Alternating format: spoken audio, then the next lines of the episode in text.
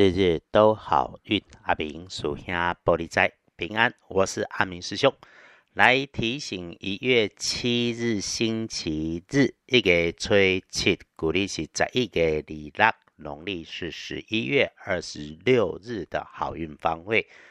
周日这一天，正财在西南方，偏财要往东方找。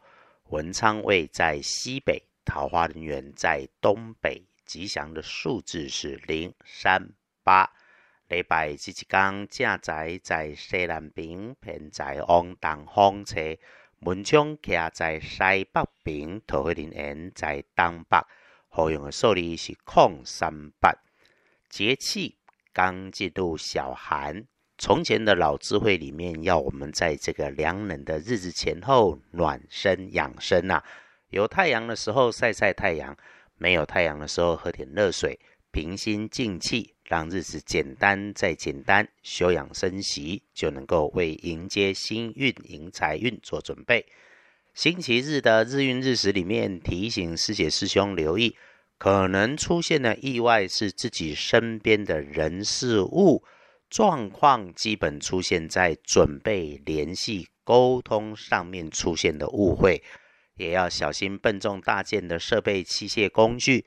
如果在设备是在自己位置的东方左方左手边，这个意外状况的发生，有相对应的人会是身边的年轻男生。相对应的事情，则多数是跟电器设备的使用有关，甚至是手机通讯软体。其实哈，只要自己说话做事动作放缓，不要动作快不上脾气。就能够预防保平安的。周日疲惫犯困，就自己找时间安心坐下来休息。阿明师兄总说万变不离五行，有法就有破，要让运势更加分也一样。周日就善用开运颜色金黄色，不建议搭配使用穿上深的颜色，则是草地绿。把大本的请出来看，日时从周六进入周日的深夜十一点到一点钟，这个在家里睡觉最好，最忌讳开口说话，不妥当的时间也就这个段时间了。